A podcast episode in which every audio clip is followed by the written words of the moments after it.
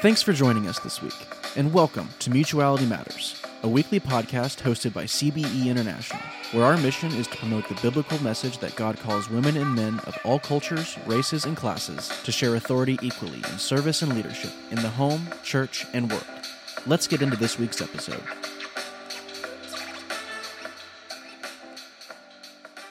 Hello, everyone. You are listening to CBE's podcast, Mutuality Matters The Global Impact of Egalitarian Theology on Human Flourishing. Well, hello, Kim. Introduce us to your wonderful friend. Oh, I'm so excited to introduce our audience to Dr. Vandana Kant. Um, years ago, when I was in college, I went to North India where my heart really broke for women. And I went to a hospital in Bihar, India, which is North India, in the town of Raxaul called Duncan Hospital. And they were doing, um, for the time, they were doing just groundbreaking uh, public health, community health and development in the villages. Years later, I went back with my master's in public health and worked in Utraula, where I met Dr. Vandana Kant. We were both very young then. And mm-hmm. now, years later, she is working with her master's in public health. She was a physician and she realized she needed um, a master's in public health. So she went back and studied again and has now been leading the Community Health and Development Project in Raxaul, Bihar. She has a lot to share with us, a lot of amazing different interventions they're doing. And I cannot wait for our audience to get to hear her and the work that they're doing. So, Vanda, would you be able to share with us, with our audience, who Emmanuel Hospital Association is, and specifically, what is their work in community health and development? Okay. So thank you for giving this opportunity to share something about EHA. EHA is called Emmanuel Hospital Association, and it is a network of about 20 registered societies. Now, they are mostly in the remote uh, places with low uh, socioeconomic indicators. So these uh, hospitals initially started uh, in, in the form of small clinics or small hospitals to provide basic medical health care in terms of like antenatal care or you know uh, immunization for the kids treatment of diarrhea treatment of respiratory infections. Though most of the uh, difficult cases were referred to higher hospitals or centers. But over a period of time uh, with more doctors coming in more nurses joining in the beds increasing, the resources coming in, the materials coming in, the equipments coming in. So slowly it developed uh, into secondary level of healthcare. So today EHA has uh, all these 20 registered hospitals have uh, secondary level of healthcare in terms of they can give specialized care uh, to women uh, who need cesarean sections or uh, now we have orthopedic services, uh, specialized dental services. We have an ICU uh, where we can take in critical care patients, which were not there some time back, uh, some years back. Now, uh, saying that community health and development project is like one of the department in each of the units. Uh, so how these CHDP programs started is in the 1990s most of the uh, community health wings in these uh, hospitals started with service delivery model where uh, the uh, most of the burden healthcare burden were for women and kids. So we started initially with uh, outreach services in terms of uh, immunization nutrition and examining women for any high risk pregnancy referrals. So all these started in, initially with the thought of a service delivery model. But over a period of time uh, looking at the communities and realizing that uh, and also with the time the CHDP program slowly started shifting towards more of empowerment model and also working at the actual uh, social determinants at that point of time in that community or the needs of that community so now at this point of time, we have involved our uh, CHDP programs. Uh, apart from the uh, service delivery model, um, we have programs on uh, like HIV AIDS, uh, what uh, we do is not only the prevention, but we have gone to treatment and rehab part of it because as I told you, most of these hospitals are in eight states of India, which have uh, very bad uh, social and health indicators. So so these uh, so uh, so now with this hiv aids program uh, we have realized because of the poverty and the huge uh, migration that has been especially if i, if I talk about Raxaul, uh, we are in the east champaran district in bihar and we are the second highest prevalent state um, district in bihar so yeah so Wait, can i stop you for a minute yeah, yeah, what, yeah. what does that mean, the second highest prevalent district? Okay, in terms of uh, National AIDS Control Organization, NACO okay. uh, data, uh, we have the highest incidence and prevalence for HIV in East Champaran district. Okay. So in Raxaul. Okay.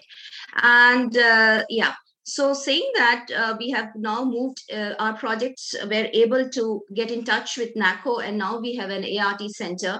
And uh, these has definitely helped uh, other women in our community uh, because uh, the men who went for an unsafe migration came back with hiv and we used to see women delivering at 14 years of age 16 years of age with you know mm, getting you know hiv and the child with hiv and so we were able to make a difference in terms of because the women um, they widowed they became widows very early and uh, it was very difficult for them mm, to go for a treatment uh, to get a treatment from the nearby um, centers so we were able to get the centers itself in Raxaul. so today we have more than uh, 350 um, uh, people uh, linked to ART Center, out of which about 60% of them are women and widows. So we were able to break through in that uh, in that scenario. And today, not only that, but also there is hardly any discrimination with for or with HIV. And wow. we are able, yeah. So so that is yeah. Been, yeah i remember great. when i was there in 2002 and 2003 we were just starting prevention for hiv aids and the women's husbands would have migrated perhaps to delhi to work and then they would um, contract aids there and come back but the women were more malnourished than the men and so the women would get aids from their husbands but they would get sick sometimes sooner and they would often be blamed for being the one who caused HIV AIDS. So I'm just so impressed that over the years you have developed this program in Raxaul so that there isn't as much discrimination and they have access to care to treat HIV AIDS. That's yeah. that's amazing. And Kim, I'm so grateful that you mentioned that because it's it's we'd love to have our listeners see that texture of uh, how how disease and and work and discrimination impact the lives of women differently than the lives of men. And i wondered dr vandana if you could describe you could continue that thread of thought in the ways that kim has opened for us here about how women may suffer differently than men in your particular uh, medical community. Yes, so I have few uh, thoughts on that. Uh, so, in my experience, uh, if uh, uh, if a woman has an HIV, so most of these HIV were detected in the antenatal care center, and we had to actually test the family the men before we actually reveal the test. Oh, why because that's uh, great. Yeah so what happens is if we just reveal it to just the women and the family so invariably she will be thrown out of the house or she will be you know uh, discriminated immediately. So because they think a, she caused it. That's why? Yeah. Yes okay. yes. And and no the other thing is the men will not get tested otherwise Okay. Men will not get tested. So, what as a policy, what we are doing here is uh, if uh, we get any women positive, we call their husbands, and then we do a family. Uh, we we don't tell them that, till that point of time that uh, about the uh, illness or about the detection that has just happened until unless the men and most of the time, ninety nine point nine percent of the times the men comes positive and i just want to say that when it happens i have never seen a woman leaving the husband. In fact i've seen these women supporting the husband. They don't leave. They stay back. They take care Amazing. of the husband. They take care of the family. They take care of the kids. And uh, with the family counseling the you know life moves on. But if at all i have seen instances where the women were positive in some cases where the men were not but she was immediately thrown out. In mm-hmm. fact uh, uh, it was like a death sentence for her. So you can see how the same disease pattern you know? Mm-hmm. so it's such different. A woman is willing to stay back take mm-hmm. care till the end but the man immediately leaves their wife. Right. So this is something that uh, that happens. And uh, we've been trying to work on that. Yeah I love that you have creatively found problems. I mean, not problems, solutions to the problems um, so that both sides are tested and not the woman just getting the blame because she's obviously there because she's pregnant and she's there for what we call here prenatal care. And that's how you find it. So it would be very easy for the man not to ever be tested. Mm-hmm. And then that is, like you said, a death sentence for her. So I love that you test the whole family and then you have interventions to help the whole family take care of each other. Can I can I just ask a quick question about gender socialization as it interfaces with medical care. It sounds like, as Kim said, the creative solutions that you, Dr. Vandana, have in your team have come up with actually protect and empower women through knowledge, through testing, and through intervention. But how does the culture, uh, even medical culture, socialize men and women differently? It sounds like that plays a role here too, right? Mm-hmm. Yeah. Um, see initially uh, with the hiv it took time for our our own hospital uh, uh, staff staff themselves to you know act, uh, to take in uh, uh, women with hiv because most of the hospitals around were not treating the women with hiv so they were all referred to our hospital and i realized that even in a hospital at times initially initially the women were uh, the uh, you know they though they were in the general ward with the other women but they were always at the near the bathroom or they will be somewhere uh, where they you know they will access uh, or access access the least you know health care from our uh, nurses. So we had to break that. So what we started doing is uh, we started um, enrolling uh, them as peer educators. So we, we, we, we realize that unless they are a part of our team and part of our hospital, we will never be able to make a breakthrough in the whole medical care system as such.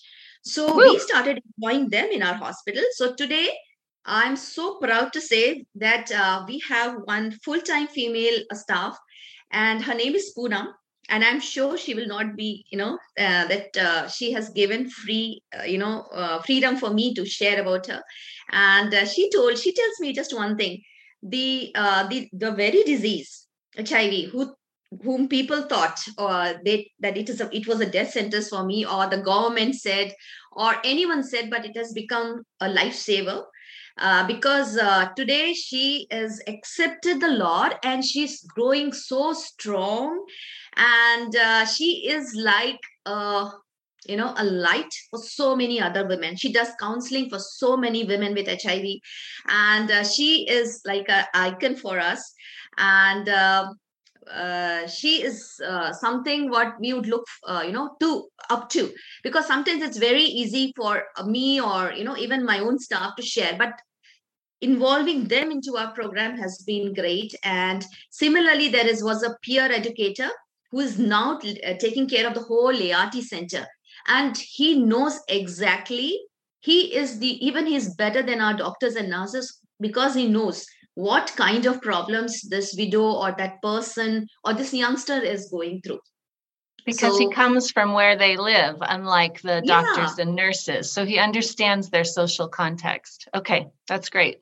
And they both are themselves on art so they know uh, how and exactly. just really quickly art can you art is that antiretroviral therapy antiretroviral therapy that is given to treat uh, mm, for those uh, people with HIV AIDS whose CD4 okay. cell count is so low that they are not able to, you know, fight the infections. So uh, now with uh, these ART center coming in a hospital and with less discrimination, uh, the things are getting much better. And I just want to let you also, you, you all know, initially when um, we were planning to start ART centers, people were hesitant because uh, everyone will know that we are coming and taking ART because they used to go to different districts uh, hiding. You know, they they they used to go in the night so that nobody will know that where they are going. But today it's open and it is just a sign that men and women are coming. Now our staff are very less stigmatized because they are working along with us. And we are definitely working at the family level for women and men so that the family counseling is going on. And yeah, that's a beautiful story i'm just going to summarize it because it was so great but but her but dr vandana in answer to mimi said yeah when these patients came in even the staff kind of located them in areas where they would be ignored in the hospital as patients, like close to the bathrooms or uh, um, unsavory places. And they recognized this. And so, to even change the attitudes of the staff, they decided to take some of these patients and teach them to be community educators. And eventually, they became part of the staff, and it has transformed the way the entire hospital staff see these people and now they're integrated. They have um, as they say as Poonam says her life has been saved when what she thought was a death sentence. Oh beautiful. What a summary kim. Bravo. That was gorgeous. Um, I, I, I am so touched by this uh, strategy that the Lord gave you, and even as Christ showed up so powerfully in their lives, and I I think our listeners will find that uh, a possible model for their own communities. Mm-hmm.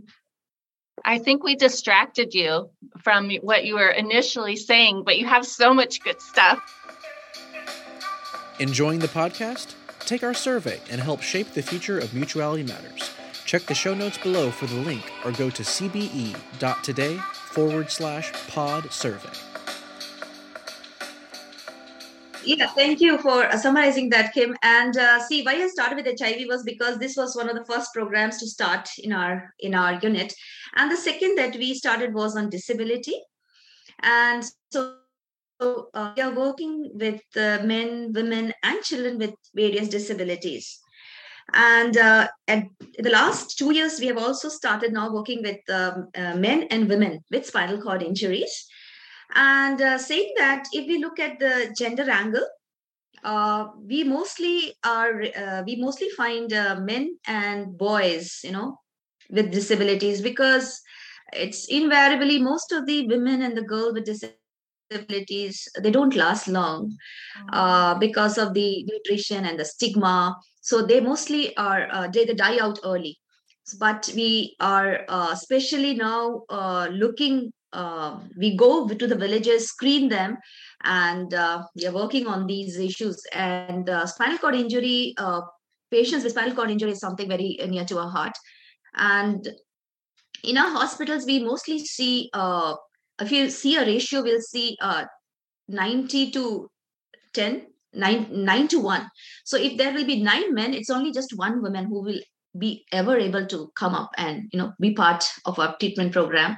I so remember what you're saying one... i'm just going to ask real quickly. So what you're saying is initially people could think only men have spinal cord injuries because that's all that you would find. But actually the women were so neglected they would just die. And so when you had treatment you would have nine men to one woman that would come for treatment and you guys you all recognized the women are being neglected and you've started programs that go look for them in the villages?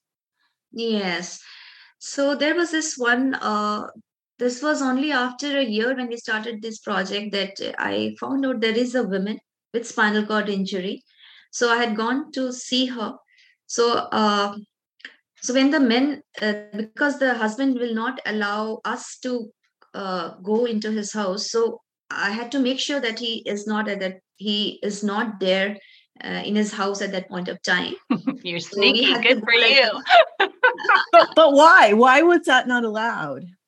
Uh, I I believe that this man, uh, this man uh, that was her husband, uh, didn't wanted to uh, us to come and see his wife in that situation because it would shame him. Uh, it would shame him in terms of his uh, wife with disability, and also he didn't wanted her to get any kind of you know. Uh, he believed that she will not get well, and he doesn't want us to see her in that stage because she will not get well, and everyone will know that she is with disability. He was hiding her in a way, yeah. and uh, you know she when i went to see her she was on the second floor so that means he so she was taken uh, physically from the ground floor because initially they were staying in the ground floor. So i had to go to the second floor quietly and see she was in a very uh, bad uh, bad stage and status. So um so that that's the time i realized that how different it is for a man and for a you know uh for a for a woman. So and uh, yeah so so that actually made me think and so now our project and programs are literally and uh, consciously looking for uh, you know, even uh, women or girls with uh, spinal yeah. cord injury mm. you know wow. the the economist uh, that journal wonderful journal did a story 13 years ago called gendercide and they documented the the skewed gender ratios in the world that there were um, 100,000 females missing from the planet, according to their statistical analysis. And this is just one small example. The stories you're telling us help us understand this, some of this data. Like, where are, are these missing females, girls and women? Because they're so wildly neglected by the medical community in this country and elsewhere. Mm-hmm. Yes, there is one study we did uh, in our uh, project, and we realized that uh, when we looked at the data for immunization and how many infants were brought for critical care management, we found it was mostly boys and uh, there were hardly any girls. But when you look at the level of knowledge, they all can they all will say yes there is no difference between a boy and a girl. But when it comes to actual behavior and attitude and practice it just it just changes.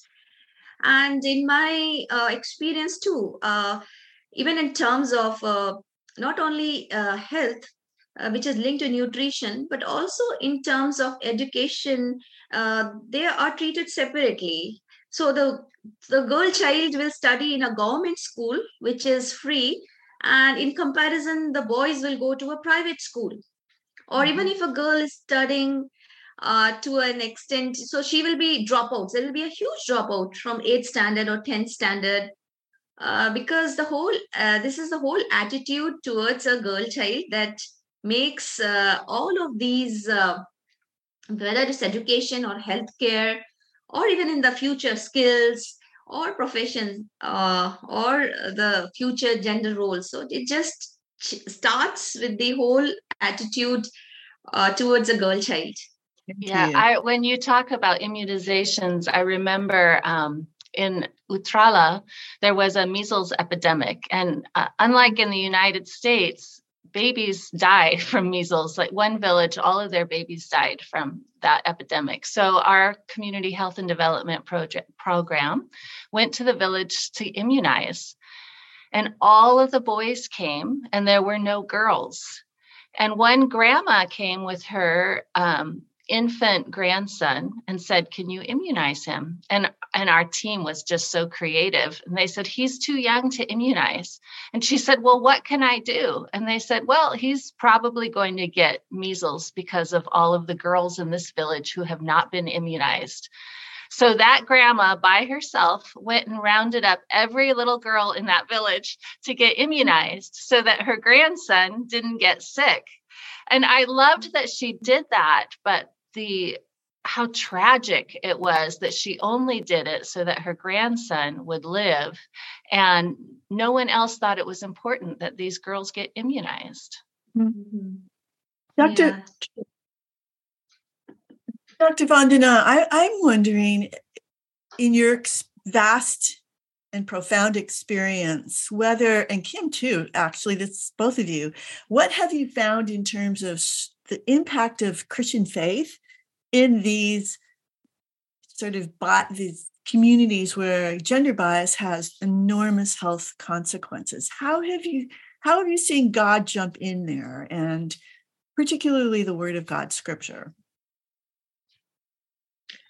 So uh, for me, uh, when uh, one thing I realize is God has a special heart for the poor and marginalized, and uh, He is God is not partial, but this is one area where He definitely has favorites, and He He loves them, and He wants us to take care of them.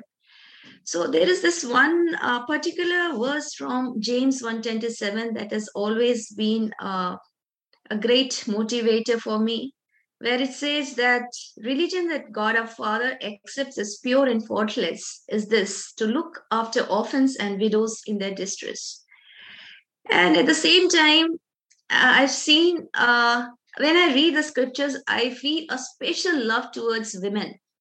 So when Jesus said, uh, when he comes again, uh, pray that it will not be in the time it, it, it, should not be you know very cold or in the time of winter because it will be very difficult for the pregnant women so he hmm. realized that he senses that he feels that you know and then uh, in uh, then there's another verse that is uh, that really strikes me is when the shepherd leads he takes care he's very careful with you know with goats who have just uh, who, uh, who are yeah who are lactating or who are have just had babies.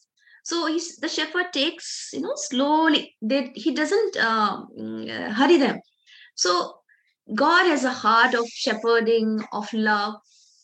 These are some of the things that has always uh, you know helped me and motivated me. And there's one thing that I realized after coming to Bihar, because initially I never wanted to come to this place to work.